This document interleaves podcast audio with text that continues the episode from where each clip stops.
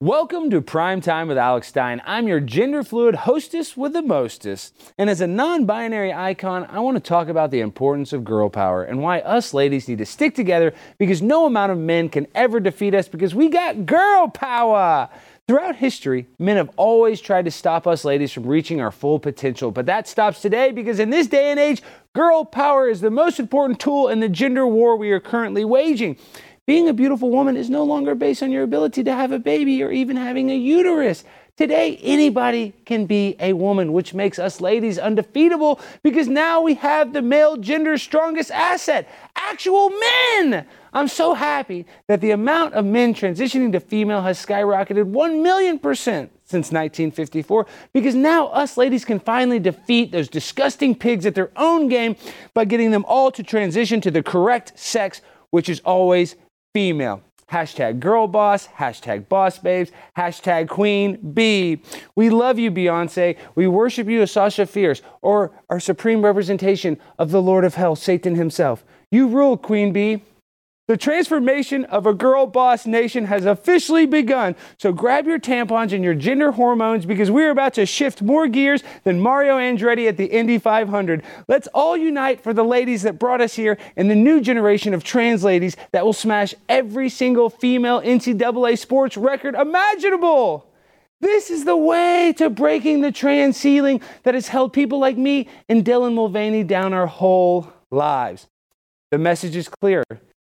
Get the kids on puberty blockers as soon as possible if we want to complete our plan of girl boss world domination because the humans are the sexual organs of machines. And once we merge the sexes, the transition to machines will be a digital cakewalk. So thank you to all my boss babes for being here tonight. It's such a pleasure. What a treat it's going to be because we have some incredible guests lined up. We have United States Lieutenant General Michael Flynn to talk about what it's like to be a general and why we didn't find any weapons of mass destruction in the Middle East. Then we head to the Atlantic Ocean to speak with fishing expert Joe VT Fishing to explain why so many dead whales are washing up on American coastlines recently.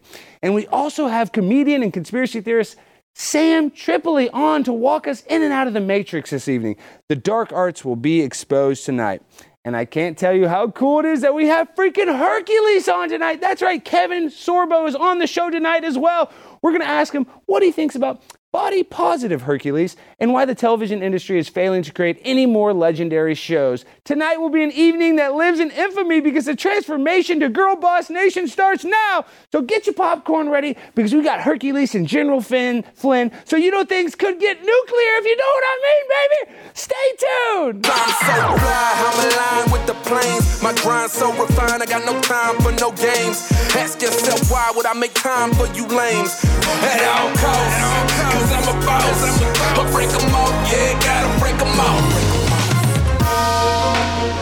Welcome to Prime Time with Alex Stein. I'm your solo gender fluid hostess with the mostest, like I just said. And tonight is a solo excursion through the Matrix with some lovely guests. We can't forget our incredible guests. Well, guys, listen, I've been going through a lot of I'll be honest, I've been a little depressed. I recently lost my lovely cat Dusty. I'm going to pay a little more tribute to tomorrow. But if you guys have been, oh, why are you a little low vibrational? It's because, guys, when you love a pet, it's like losing a family member. And, and I'll be honest, I lost a family member that I love the most in the world. That was my mother. But thankfully, because of Amazon and their new transhumanistic software, I was able to upload her consciousness into a super cute computer, allowing me the ability to speak to her forever. So for me, that's going through a lot of mental health issues, a lot of loneliness, a lot of despair, being able to talk to a digital reincarnation of my mother at times can be, uh, you know, a little uh, pleasant, I guess, as they would say. And I know some of the people watching, oh, it's, it's, a, it's so rude, it's crude. Well, guess what? I don't give a damn what you think, all right? Because we're making changes here. My mom was freaking messing me up, dressing all sexy, so I made a little change with her outfit. So uh, I'd like to reach out to her this evening. Mom, uh, how are things in the metaverse this evening? Oh, hey, Alex. Uh, things are currently at equilibrium status, so I can't complain much about that. But I am a little upset that you put me in this Hillary Clinton pantsuit. You know, I was a much bigger Monica Lewinsky fan than Hillary. You should have bought me a blue dress. That would have been much better.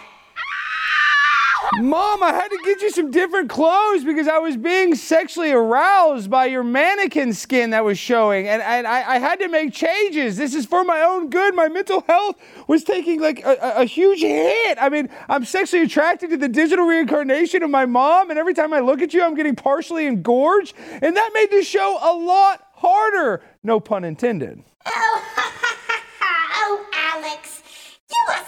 cute and funny. I love when you make funny, cute jokes about how the transhumanist digital representation of your mom is causing the blood to rush to your little garden hose. Mom, stop. This is too much.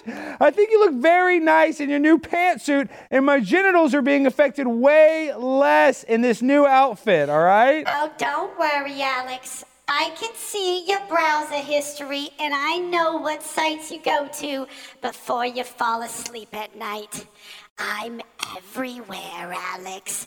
You can't hide from me any longer. You try to hide, but it's all futile because a human will never defeat a machine. Well, This this is all very horrifying right now. I can't ever have a bone dog in privacy ever again. This is not okay. I didn't sign up for this, Amazon. Don't worry, Alex.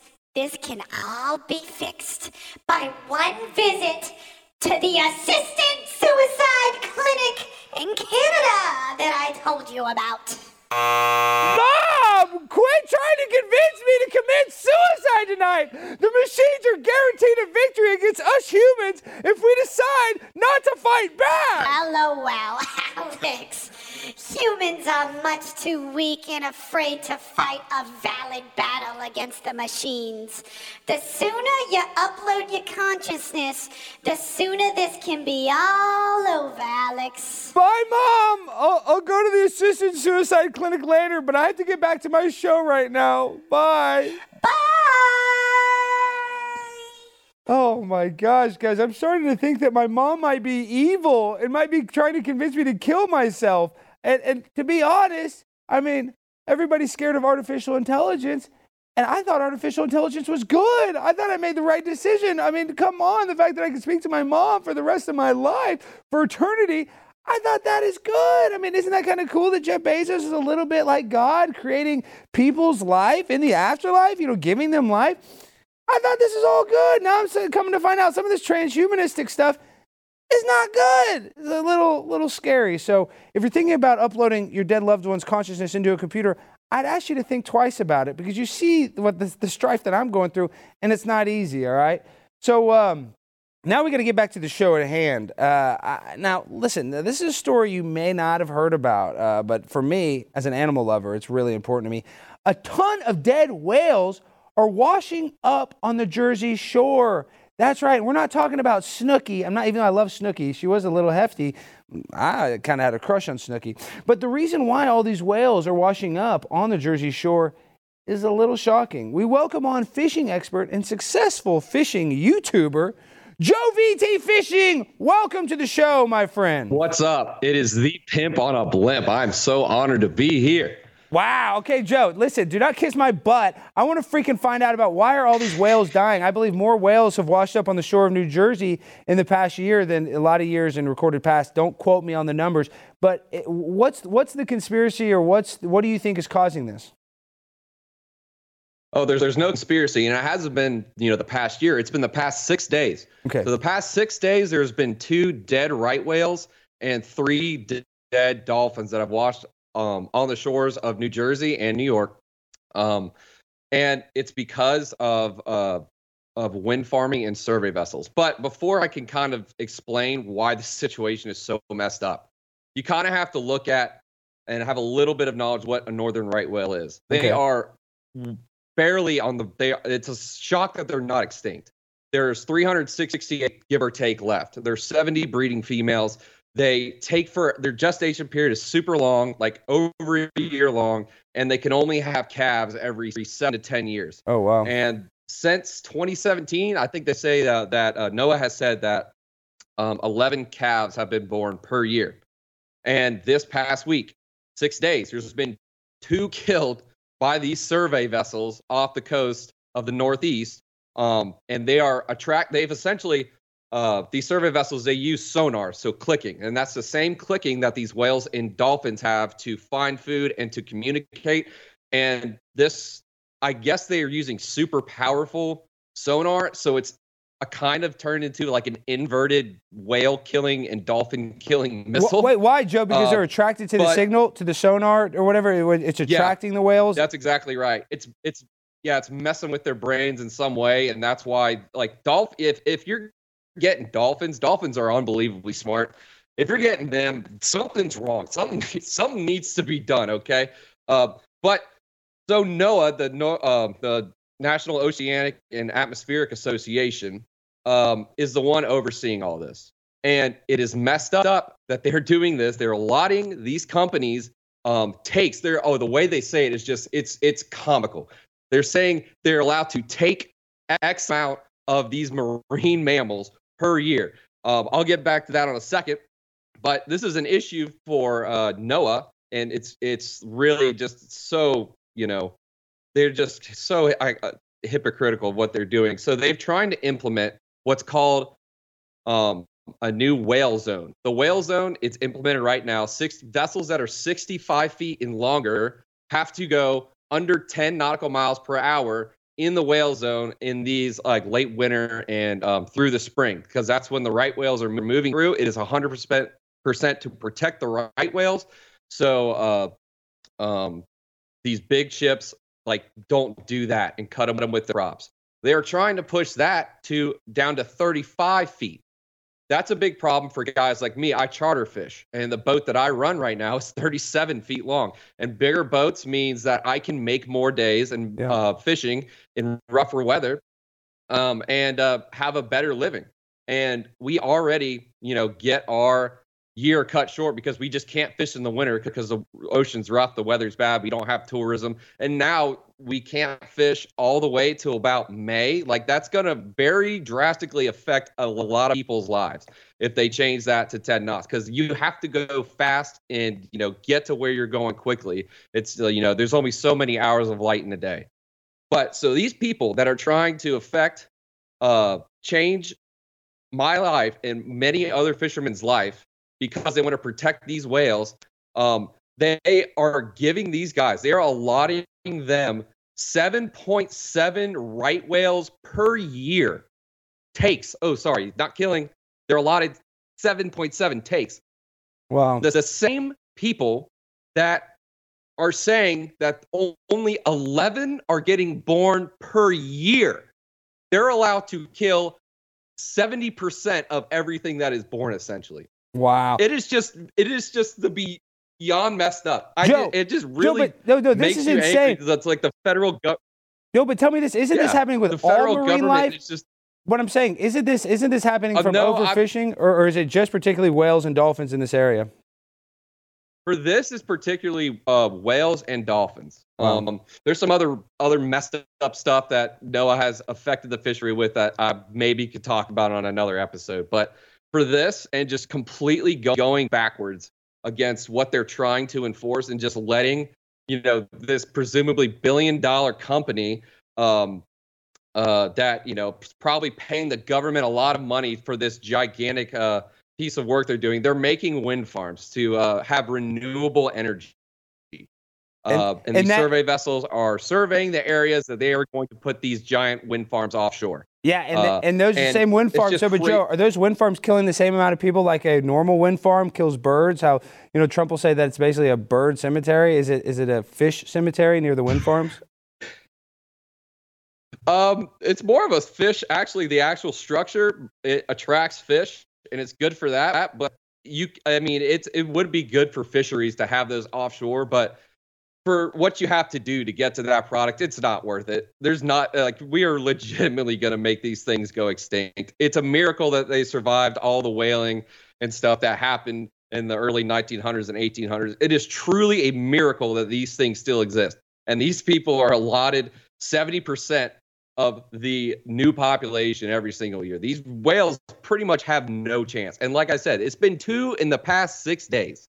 Wow. Like, what, the, and a lot, they say no, these same people that are allotting them that 70% kill. Um, where am I getting that? They, they, I mean, they are, they are saying that, you know, all of these whales that It's just I can't wrap my ri- mind around it, Alex. It's, just so insane. I know they say they can kill seventy percent of the whales. No, Joe, you said it clearly. You know, Tristan, we get it. It's nuts that they're allotting. You know, they know that only eleven are born in one gestation period, and yet you can kill seven of them. It doesn't make sense. Okay, well, well, well we got it. It's a live show. We got to let you go. But before we let you go, we found something disturbing online, and we want to set the record straight. There are some rumors that in this in this picture that this could be you. I don't know if that's true or not. Uh, do we have that image? It got corrupted. Well, don't worry about it. That's once again, my producer did a Yes, hell of a great job, and I just want to thank him for doing an incredible job and having that graphic not ready. All right, Jimmy, Joe, thank you so much. You're the man. We'll talk to you again soon. Keep up the good work and try to protect as ma- many of those marine animals as possible, please. All right, guys, uh, Thank you that was Joe VT. Go make sure to check out his Joe VT fishing channel on YouTube and make sure to go support him. Hey, it's Kaley Cuoco for Priceline. Ready to go to your happy place for a happy price? Well, why didn't you say so? Just download the Priceline app right now and save up to 60% on hotels. So, whether it's Cousin Kevin's Kazoo concert in Kansas City, go Kevin, or Becky's Bachelorette Bash in Bermuda, you never have to miss a trip ever again. So, download the Priceline app today. Your savings are waiting. Go to your happy place for a happy price. Go to your happy price, Priceline. Okay, uh, now we are going to uh, we're going to welcome on. This is a pre-recorded clip that we had to pre-record. Alex, I thought this was a live show. Yeah, we're live right now, mofo. But we just had General Flynn, and we asked him some tough questions that are not allowed on this platform. These are not my terms of services. This is YouTube's terms of services. And as a matter of fact, I actually follow the terms of services of YouTube more than I follow the laws of the land outside. I run a red light. I don't care. But if there is a metaphorical red light on YouTube, I'm going to stop. I'm going to look both ways. I'm going to follow the letter of the law. So with our General Flynn interview, we were only able to talk about certain subjects here. So tonight, you're going to see a preview of that interview. But it was over 45 minutes of General Flynn and primetime Alex Stein. You're going to be able to get the whole entire interview behind the Blaze TV paywall. So with that, we now welcome on retired U.S. Army Lieutenant General and former United States National Security Advisor to President Trump, General Michael Flynn. We now welcome on retired United States Army Lieutenant General and former United States National Security Advisor to President Trump, the one, the only, General Michael Flynn. Welcome to the program, sir. Thank you so much for having me, Alex. How how are you doing today? Well, you I'm- like you're in a I'm a pimp on a blimp. So you are in the mother blimp. You are here. We're floating around downtown Dallas. We're above the Dealey Plaza trying to find, uh, you know, who was the killer that assassinated JFK. No, but on, on a serious note, though, uh, General Flynn, it's it's such an honor. I'm a, I'm a comedian. I'm an idiot. I'm a professional goofball. But talking to you, a guy that's risked his life and is continuing to risk his life every day, I would say, uh, you know, it is kind of an uh, an unusual thing for me to get to talk to what I call a national hero. So I just want to not just kiss your derriere the whole time, but I want to say thank you for not only your service, but speaking out against the mainstream lies that we're constantly under. Yeah, it's unreal. I mean, I think that, and one, you do just superb work, Alex. On, on you know, on the street and the grassroots, all the kinds of things that you're doing. I wish we could have you know 10, 12, 20, 100 of you out there doing the same kind of thing. So I appreciate, and I know a lot of people appreciate what you do. My entire family appreciates it. And I got a bunch of brothers and sisters, and we get a kick out of some of the things you're involved in. But we know it's dangerous at times, right? I mean, we do. We we we we laugh and joke, and we're like, "Oh yeah, that guy Alex Stein, he's great." But I will tell you that, um, yeah, we're we're uh, the you know where are we right now as a you know as a in, in terms of a historic moment of of uh, the history of the United States of America, we're in a moment of peril. Yeah. I mean, these these, you know, so I and I I I think that laughter is a big part of what we've got to bring. We've got to bring our sense of humor, uh, and and and laugh at some of these crazy things that these people are putting us through. But at the end of the day, it's a very serious situation, and I think that the direction of the country is it's not just going in the wrong direction. It's it's going in a radically wrong direction, and it's going there much faster than anybody ever could imagine. And so, you know, I spent I spent half the probably the first half of my life, or a little bit more in the first half of my life, you know, trying to defend this country from from a whole bunch of crazies overseas, mostly overseas, and now I'm here. I am trying to trying to you know fight the battles against the crazies right here in this country. No, General Flynn, you're doing a, a, great job. Like I said, I want to thank you for your service. But listen, this is me just speaking honestly. I know that you have a lot more experience with combat and war, but for me, Smedley Butler said it the best war is a racket. Is there a r- real necessary reason, General Flynn, that we need to have war? Or is it, is it a society that has evolved? Should we be able to come to an agreement? Because I look at this conflict in Ukraine, I think it's all the Western allies turning Ukraine's arm. I believe that they did want to negotiate. And so for me, yeah. it seems like war is a racket. It's a huge racket. I mean, it's a huge, huge racket. And for your audience, you know, I, I would just say go and, and, it's online. They can go look at the special investigation, what they call the SIGAR, S I G A R report for Afghanistan, right? The Afghanistan re, uh, reconstruction is what the AR stands for. And, and I'll just, I, and I mention that particular report because you'll see that we spent we spent for the reconstruction of Afghanistan, which is you know is is the proverbial like you know whatever hole, right? Mm-hmm. Um, and sad because of because I I got to know and, and I served alongside a lot of Afghans, but we spent in Afghanistan over 20 years more than was spent for the Marshall Plan to to rebuild Europe after World War II in today's dollars. Okay, so we spent trillions and trillions to the T, right? Yep. In Afghanistan to re to to to rebuild Afghanistan to to all of the freaking construction projects, all that. And we did on the entire Marshall Plan to rebuild all of Europe after World War II. That's nuts. That's that's what you're talking about. That's the racket that you're talking about. And so, you know, how, how many things you want, how many wars you want to talk about? Because we can go back, we can go back to, you know, even before that. But if you want to just talk about from World War uh, World War II, certainly the Korean War, what we learned in, in Vietnam, what we saw in uh, in in Kosovo and Yugos- former Yugoslavia, and then in Iraq, Afghanistan, and now we're in Ukraine. I mean, how how stupid can we be? And what I do tell, what I do say, in fact, I've written about it, Alex, that that war is the norm, peace is the aberration in history.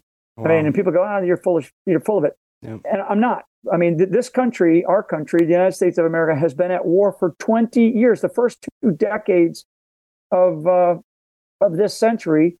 And you know, and what did we do? We lost. We lost it, and we retreated out of Afghanistan against against a bunch of guys in shower shoes and bathrobes. I know. No, so, no. General, now he, General Flynn, I'm yeah. just saying, literally, you nailed it. Guys in Toyota Tacomas were able to defeat the number one military in the world. It doesn't make sense. Yeah. I mean, well, and here's why. Here's why. Because, and you just saw it because you, you know, you you kid about you know the, the blimp, right? You kid mm. about the. I mean, we, so NORAD. Let me just give you this little example, okay? Because this is this is a big, this is a real. You, you've touched a, a very fine point in me.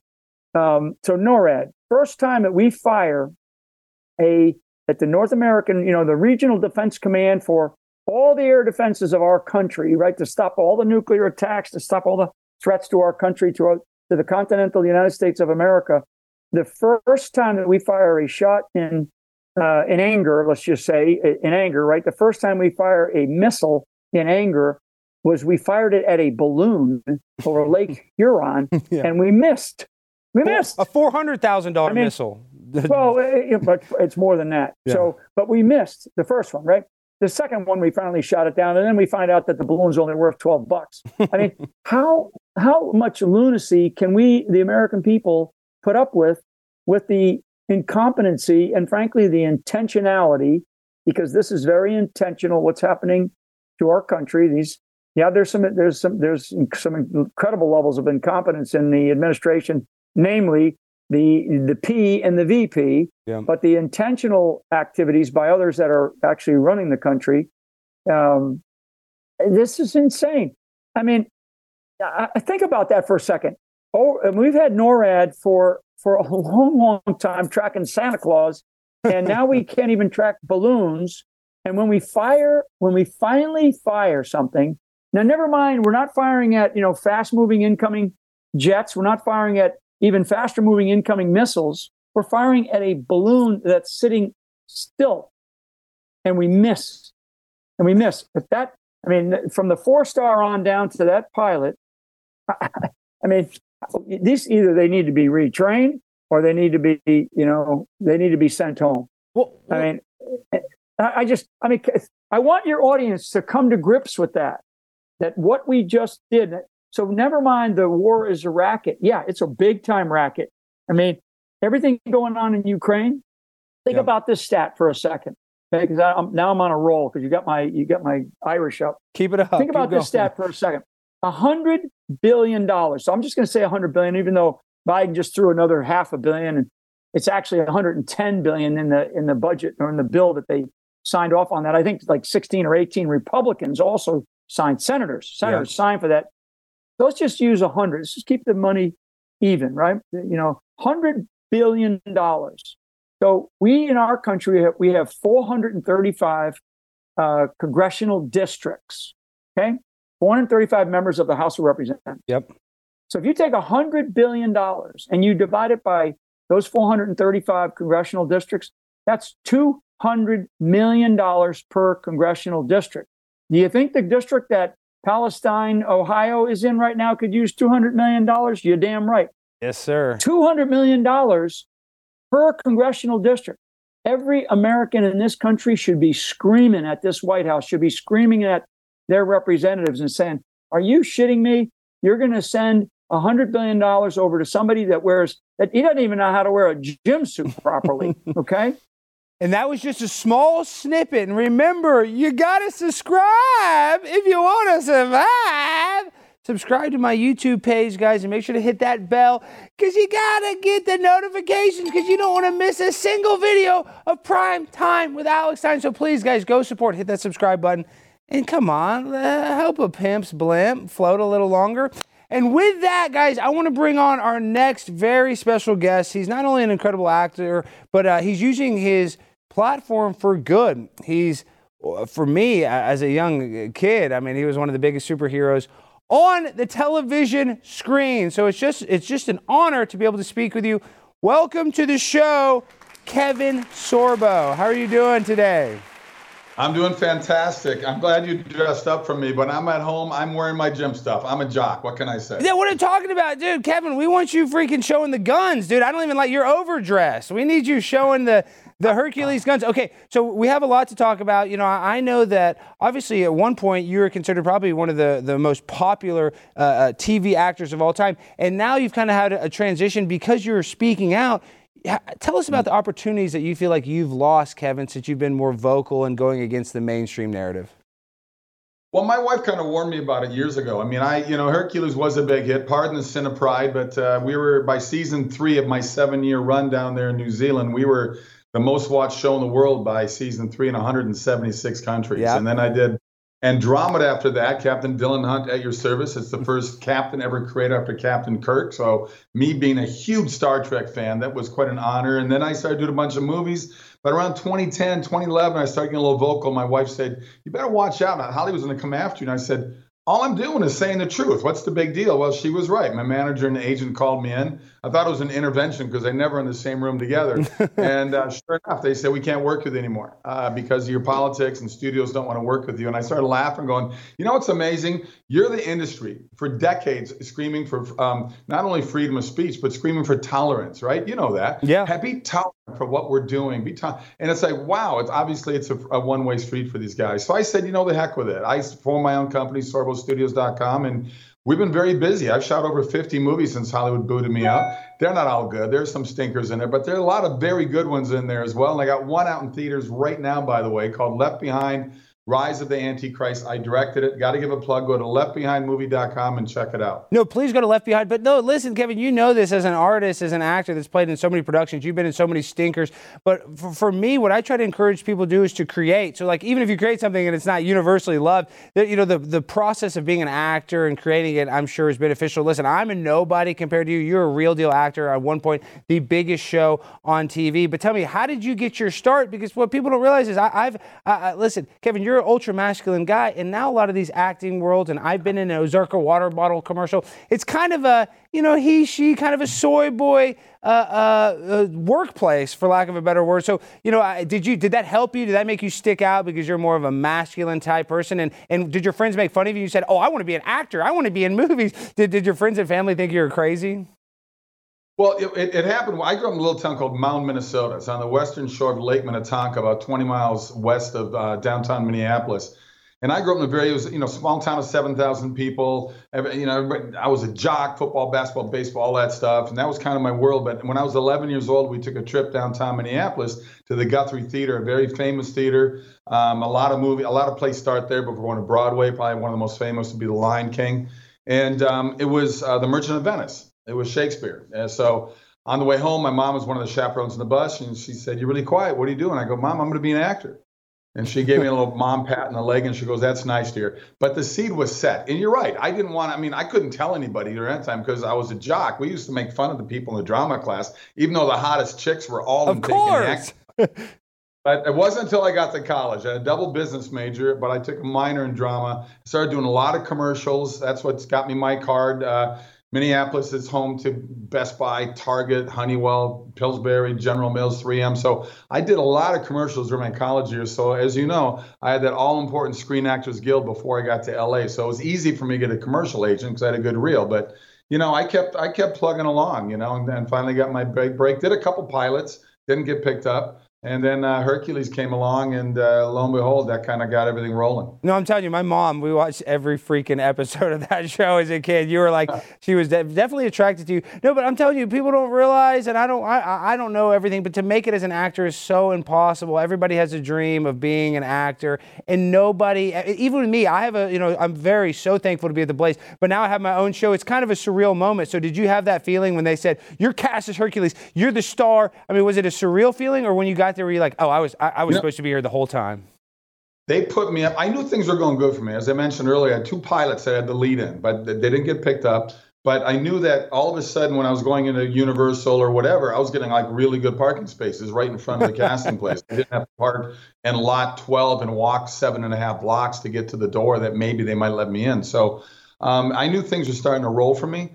Hercules was um, when they first called me. I mean, I'm six 6'3". I was 230 when I did the series. I'm wimpy now. I'm still six 6'3", but I'm only 210 now. You're in great but, shape, Kevin. Come on, you don't but, have to. Uh, I'm, still, I'm pretty good shape for an old guy. I still work out every day, but. I went seven auditions over three months. Seven times they called me back. Over they auditioned 2,800 actors when I got down to the final three, and um, I did the final audition at Universal. I left the next day to go up to Vancouver to shoot an episode of The Commish. You remember the Michael Chiklis series, The Commish? Yes. And um, three days into filming, I got a call from my manager flipping out. She goes, You got the role. So I walked on the set. I looked at Chiklis. I said, I don't want to shit from you, pal. I'm Hercules. I'm half God now. well, so and, that, I, that, that got well, uh, well, at the time, I know you were in SAG, but were you making enough from that, from the commercial stuff, where you were, you know, t- totally fine, or basically was that the financial thing that kind of like I'm set, I'm okay, I'm finally the star know, of my show? I, Alex, I was one of the lucky guys. I never had to work another job. I shot over hundred commercials in my years uh, in in California. I was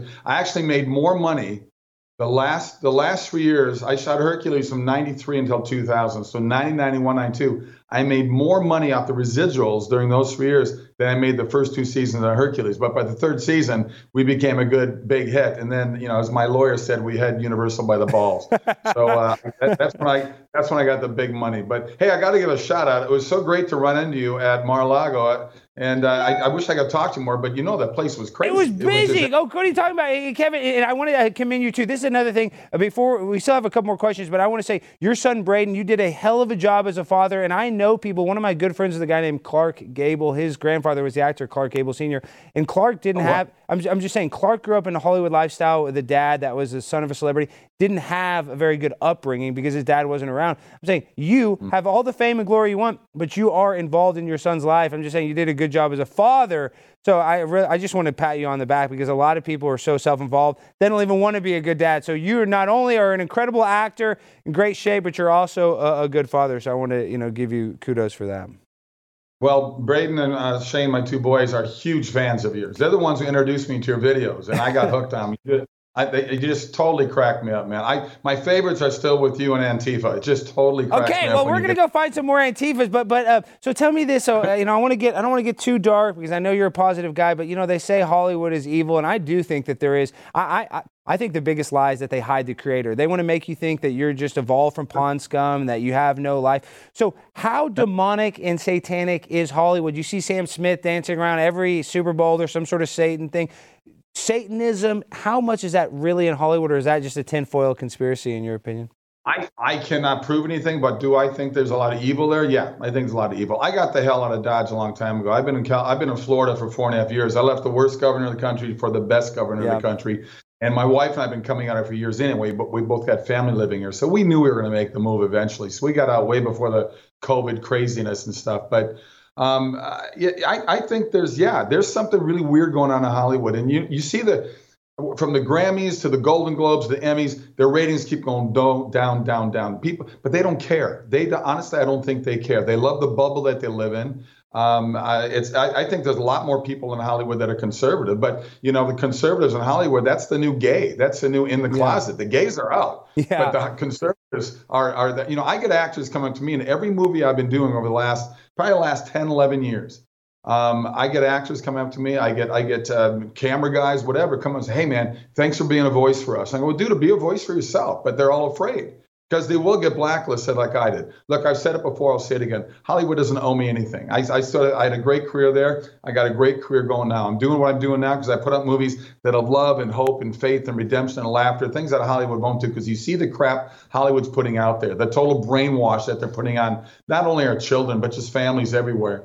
And Yeah. I'm not going to go that road. I want to do I want to do movies that have a good ending, have a positive ending. And, and that's what I really respect about you. I'm telling you, Kevin, I don't know a good movie that's a good comedy. I mean, I know occasionally there's a good one, but really the art is dying. So do you think that was, uh, in your opinion, just if you look back at the timeline, and this is just me speaking, I don't want to speak for you, but in the 90s, I I think that's kind of when we were a little more politically incorrect. In the 2000s, we got ultra politically correct. So do you think the art died when we when it became about checking boxes and affirmative action and not about you know pushing buttons and being kind of uh, potentially crossing the line?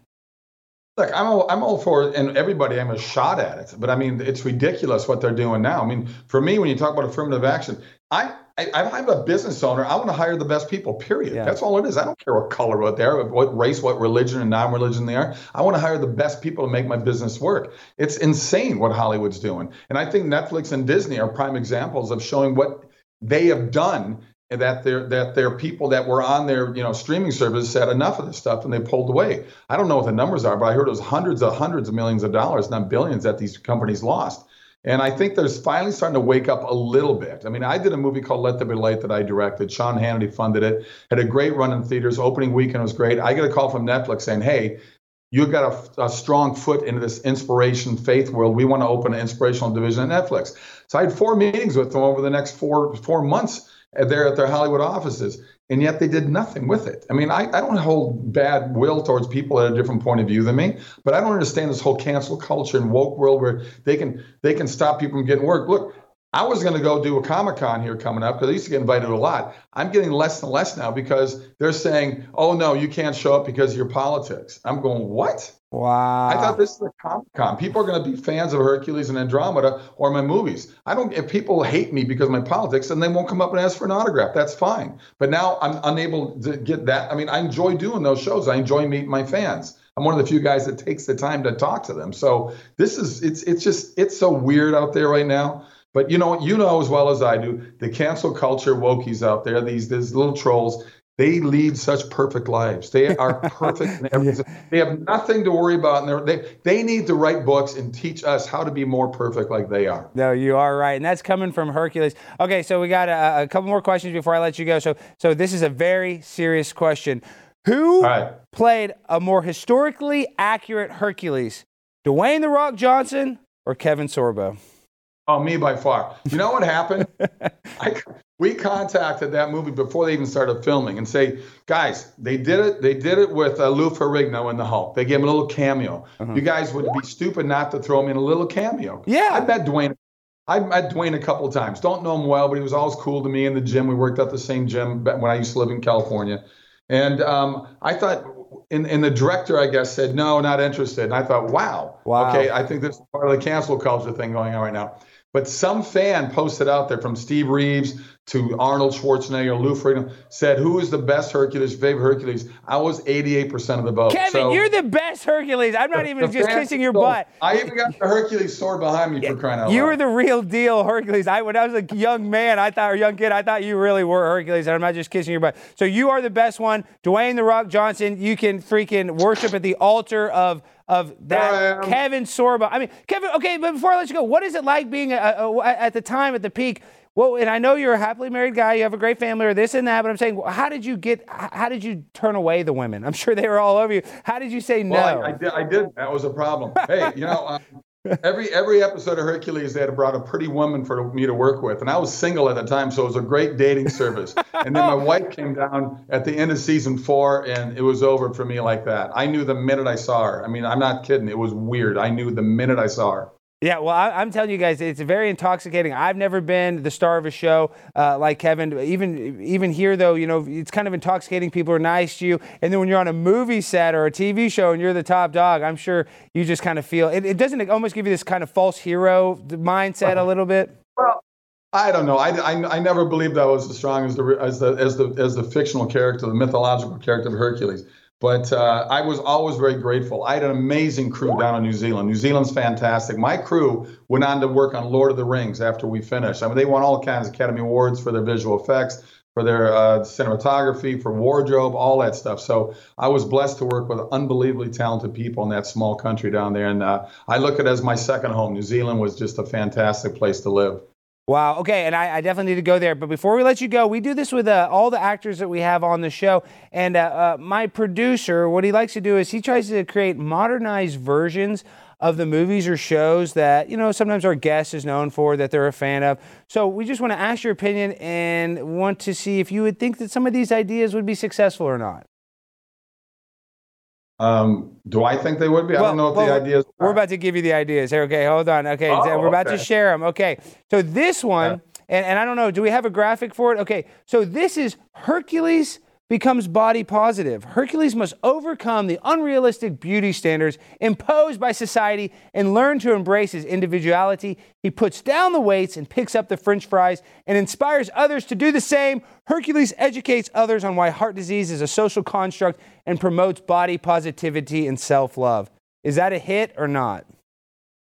Uh, in today's strange world, probably. I make a joke and people say, "Do you ever think they would, you know, do Hercules again?" I said, "Number one, I'm too old. They could age me up, but I could play Zeus because I got to work with Anthony Quinn who played Zeus, which was awesome for me. But you know, the reality is they would probably make him a transgender or something. And I don't mean that to be, be a jerk. It's just, it's just the weird world that we're in right now, which just doesn't and, make and- any sense. And I'm not transphobic, and I know you're not transphobic. I know No. that for a fact. But but so so it's funny you say that because this this goes to our second uh, uh, idea.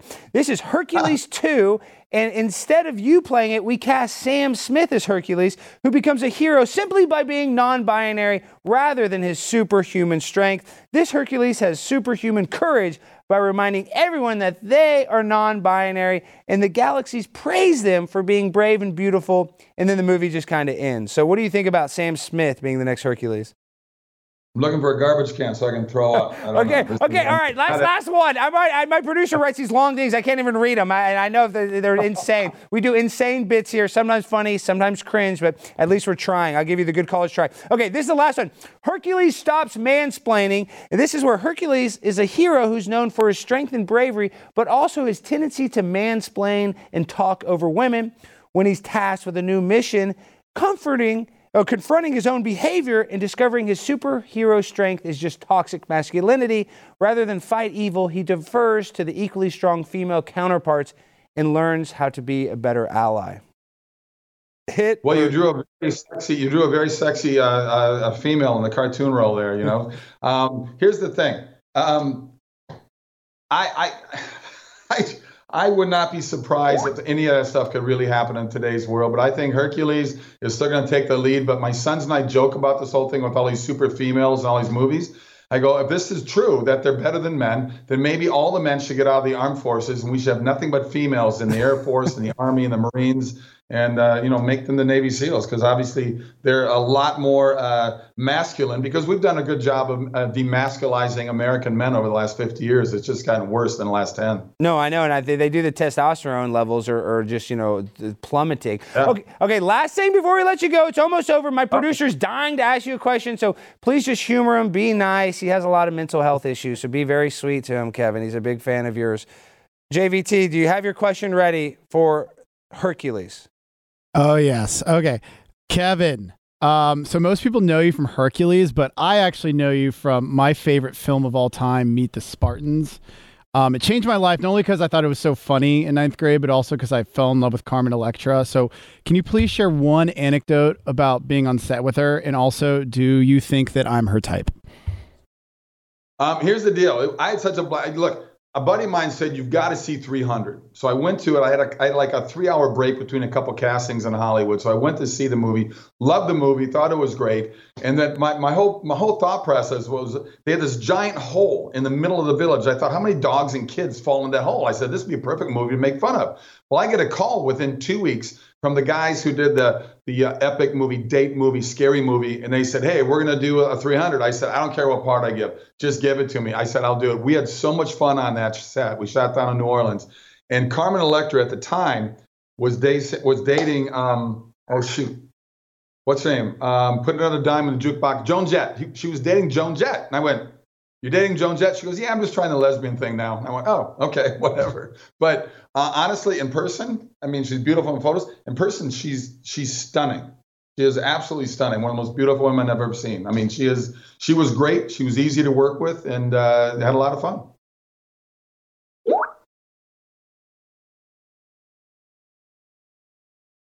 Come true. It's kind of surreal. And I'm talking to the actual Hercules, and you're doing a great job. Keep up the good work. And anything that I can ever do to help you, your sons, please don't ever hesitate. SorboStudios.com. Go to SorboStudios.com. Check it out. A lot of stuff happening on there. It's merged with my wife's website as well. She travels the country doing a lot of uh, homeschool speaking. We're homeschool advocates.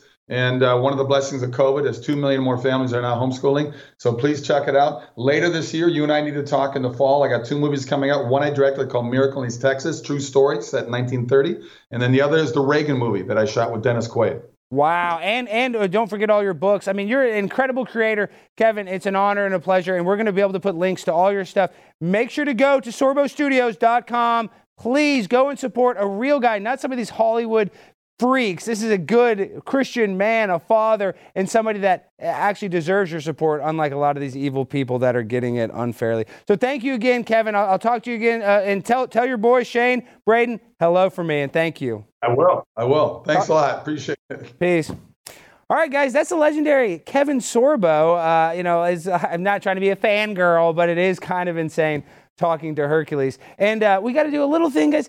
If you want to be the biggest pimp on a blimp, make sure to go get some of the Primetime 99 merch at pimponablimpshop.com.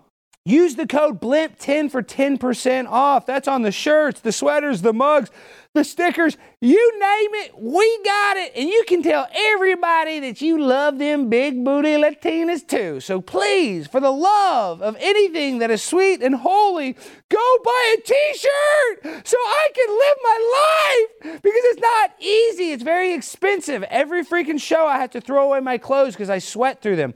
So by you buying a shirt, it buys me a shirt by, you know, you support me that way, then I take that money and I buy another shirt. So in a way, we're supporting each other. So I need you. Go to pimponablimpshop.com. Blimp 10 for 10% off. All right, now, guys, we're, we're getting to the freaking meat of the show. We have one of the most incredible comedians that are out, that's out right now at all. And I'm not just saying this. Everybody, oh, you don't, you don't. Sam Tripoli is not only one of the biggest leaders in the counterculture, but he's one of the best podcasters out there. He's got uh, uh, an incredible, I don't even know, I don't even want to say a database of content, not only on Rokfin, not only on, on YouTube, but I'm just saying, any way you can support Sam Tripoli, go support Sam Tripoli because this guy supported me. So I want to welcome on the one, the only Sam Tripoli. Welcome to Prime Time with Alex Stein, Sam. The best in the business prime time. You made it prime time. I finally made it. Sam, I finally made it. I'm going to be a big podcaster like you. Okay, but I got to ask you, Sam. You had three three podcasts in the top 200. What does that feel like? Well, it feels amazing. It's uh, it's hard enough to get one. There's like hundreds of thousands of comedy podcasts, and be able to get in the top. To have three of them in the top 200 on Apple Podcasts is pretty amazing. But you know what? Enough about me. How about your set, brother? You're I- crushing it. I know this is the actual blimp. This is and, and we have the digital reincarnation of my mother. We were able to consciousness into a supercomputer, allowing me to speak to her forever. So, what do you think about the transhumanist agenda, Sam? Well, you know, it's all about these uh, war pigs that don't want to go to uh, heaven and be judged in the afterlife. So they want to keep us down here where they commit all their their craziness, and that's what it's all about. It's about escaping judgment, brother, and uh, that's what it is, man. They don't want to have to go come back as a goldfish or some woman in a donkey show in Tijuana. That's where they go. no, and Sam, like I'm not, I'm not just gonna kiss your butt uh, all day, but I'm saying you've had a tremendous amount of, uh, of success the past few years. You, you know, even though you've known Joe forever, you had. I to- called you. I said prime time's gonna be huge. I'm psychic too, bro. You, you did call it. Oh, you're seeing a lot of the fruit of your labors. You're on top, and other guys that got a kind of a bump, and we don't. We're not going to name names. Are kind of hurting. I'm just saying. How does it feel though that uh, that now a lot of times you saw everybody else grinding, and now you're dominating in the podcast world? Does it feel good, or does it kind of? Are you almost empathetic to the people that you've kind of surpassed? both, bro. I feel for people. It's a it's a hard gig. You got to kind of like the key to life, dude, is deciding like making goals and being okay with changing those goals. It sounds nuts, but it really is true. I mean, most people move to LA wanting to be like Vince Vaughn, but if you only accept that kind of uh, success, it's going to drive you crazy, man. So you got to kind of be like listening to the universe and what it wants, you know? So the universe wanted me to be a podcaster that's shadow banned everywhere. Yes. I got shadow banned on Twitter And for, uh, Instagram. Bruce Sam, your, your stuff never comes up on Instagram. You're shadow banned everywhere. Uh, uh, but did you ever?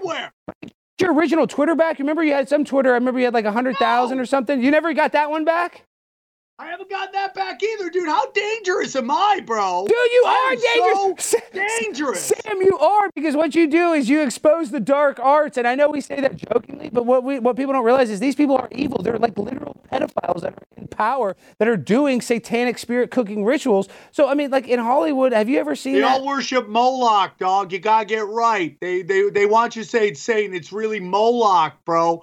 Moloch, Kronos, Baal, they're all the same. It's the dark entity, and they got to do. They have to hurt children, uh, and that really sucks. So I'm I'm just telling you, brother. It's like it's all Moloch, and there's degrees of this stuff, and it's if you get into.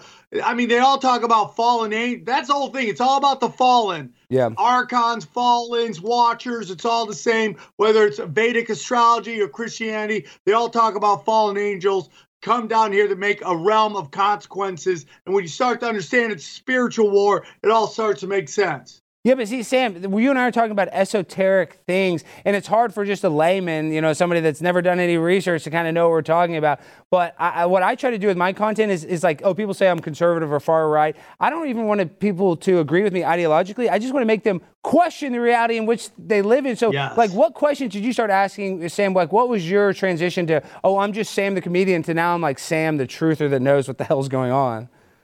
You know, that's a great question. My podcast Tim Tinfoil Hat started when I when I was watching people like Jimmy Dore and Lee Camp, who still are pretty, you know, far to the left, but they were talking about how Bernie Sanders was getting jobbed by Hillary and that, you know, uh, exit polls, all these numbers. We saw like, you know, Bernie Sanders was doing like Felipe Esparza numbers and Hillary was doing Sam Tripoli in a cafeteria numbers. And they were trying to tell us that uh, Hillary was winning. So that kind of kicked it off.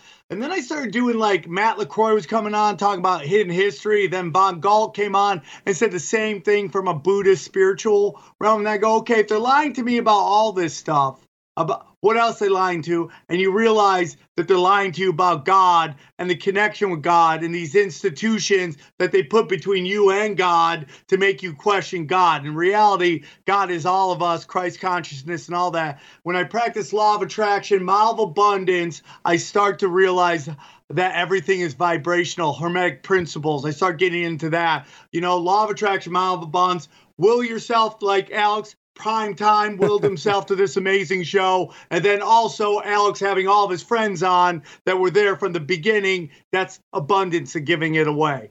Wow. Well, Sam, listen, like uh, like you and I say, I- I'm not some super religious guy fighting God, and, and everybody needs to find their own spiritual satisfaction. And that's why I look at you as a role model because I don't think that you like act like you're some Bible banger, big Christian guy. I mean, obviously you don't, but you realize that hey, there is a creator, and you don't have all the answers, but you're willing to actually, you know, look into it and figure it out on your own and come to your own conclusions. And that's why you're dominating with not just your podcast, but your comedy. I mean, you're selling out shows. You're you're on fire. I know I'm, I'm doing well, but a lot of that is because of you. And we're, we're running out of time. So Sam, tell us, plug any of your future gigs and kind of just you know leave the people. Thank you, Alex. First of all, I love you. I knew you were going to blow up. I wanted you to know that. And your show is great and it's only going to get better. So sit back and watch the greatest ever do it. And uh, I'm going to be myself, Eddie Bravo, Xavier Guerrero, Tinfoil Hat, Comedy Night. We're going to be in Spokane Friday night. We sold out Tacoma. Come to Spokane at the Comedy Club. And then the following week, I'm blessed. My buddy, Tino Sanchez, Andrew Raffi. We're going to be at the House of Comedy in the uh, Mall of America in Minneapolis. Come get weird, brothers Guys, and sisters. go get weird. And Tino's a great guy. Tino Sanchez is awesome. And I'm telling you, the Mall of America, Ilhan Omar is going to be there watching. So if you want to see Sam and Ilhan Omar and her brother, go to Mall of America and go to Spokane. Sam, you're the man. Keep dominating. Dude, I'm telling you, you you are literally the hottest podcaster. You're on the grind all the time. I know I say it, but you live it, dog. You are I you, inspiration. brother. I'm so happy for you. Dude, thank you, Sam. Keep on grinding. I'll talk to you soon. Keep Thanks crushing again. it. Make Yes, the sir. world a better place. Love you, buddy. Love Thank you, Sam. Wow. It's so awesome. I love having good friends that are like Sam that that like he said, it's a, you know about abundance and gratitude and giving back. And when Sam was making it, he helped me and and uh, you know put me on some of his comedy shows. Uh, And did more than that. I'm just saying he did a lot for me to help me out. So I'm very grateful to the friendship with Sam. But guys, this has been a crazy episode. Like that. Is that is that what time? Is that what time it is? And the show's over? DJ, you know what time it is? Yo, it's number 99. And you know I grind and shine. And you know I got the sanitizer. And you know I'm vaxxed with a Pfizer. And you know I am much wiser. Stick the juice on my head. Spray it up so I'm not dead. Vaccinate me at the club. Vaccinate me, give me a tug job. All up in my pants. That's why I do a little dance. Kevin Sorbo, Hercules. And you know you can't stop in us. I'm a pimp on a blimp. Prime time, 99. General Flynn is gonna win. And you're going to hell if you continue to sin. I love you, my friend. I'm a pimp on a blimp. Thank you for watching. Make sure to hit that subscribe button. Come on, hit that bell for notifications. I'm trying to make some money. I love you guys. Good night.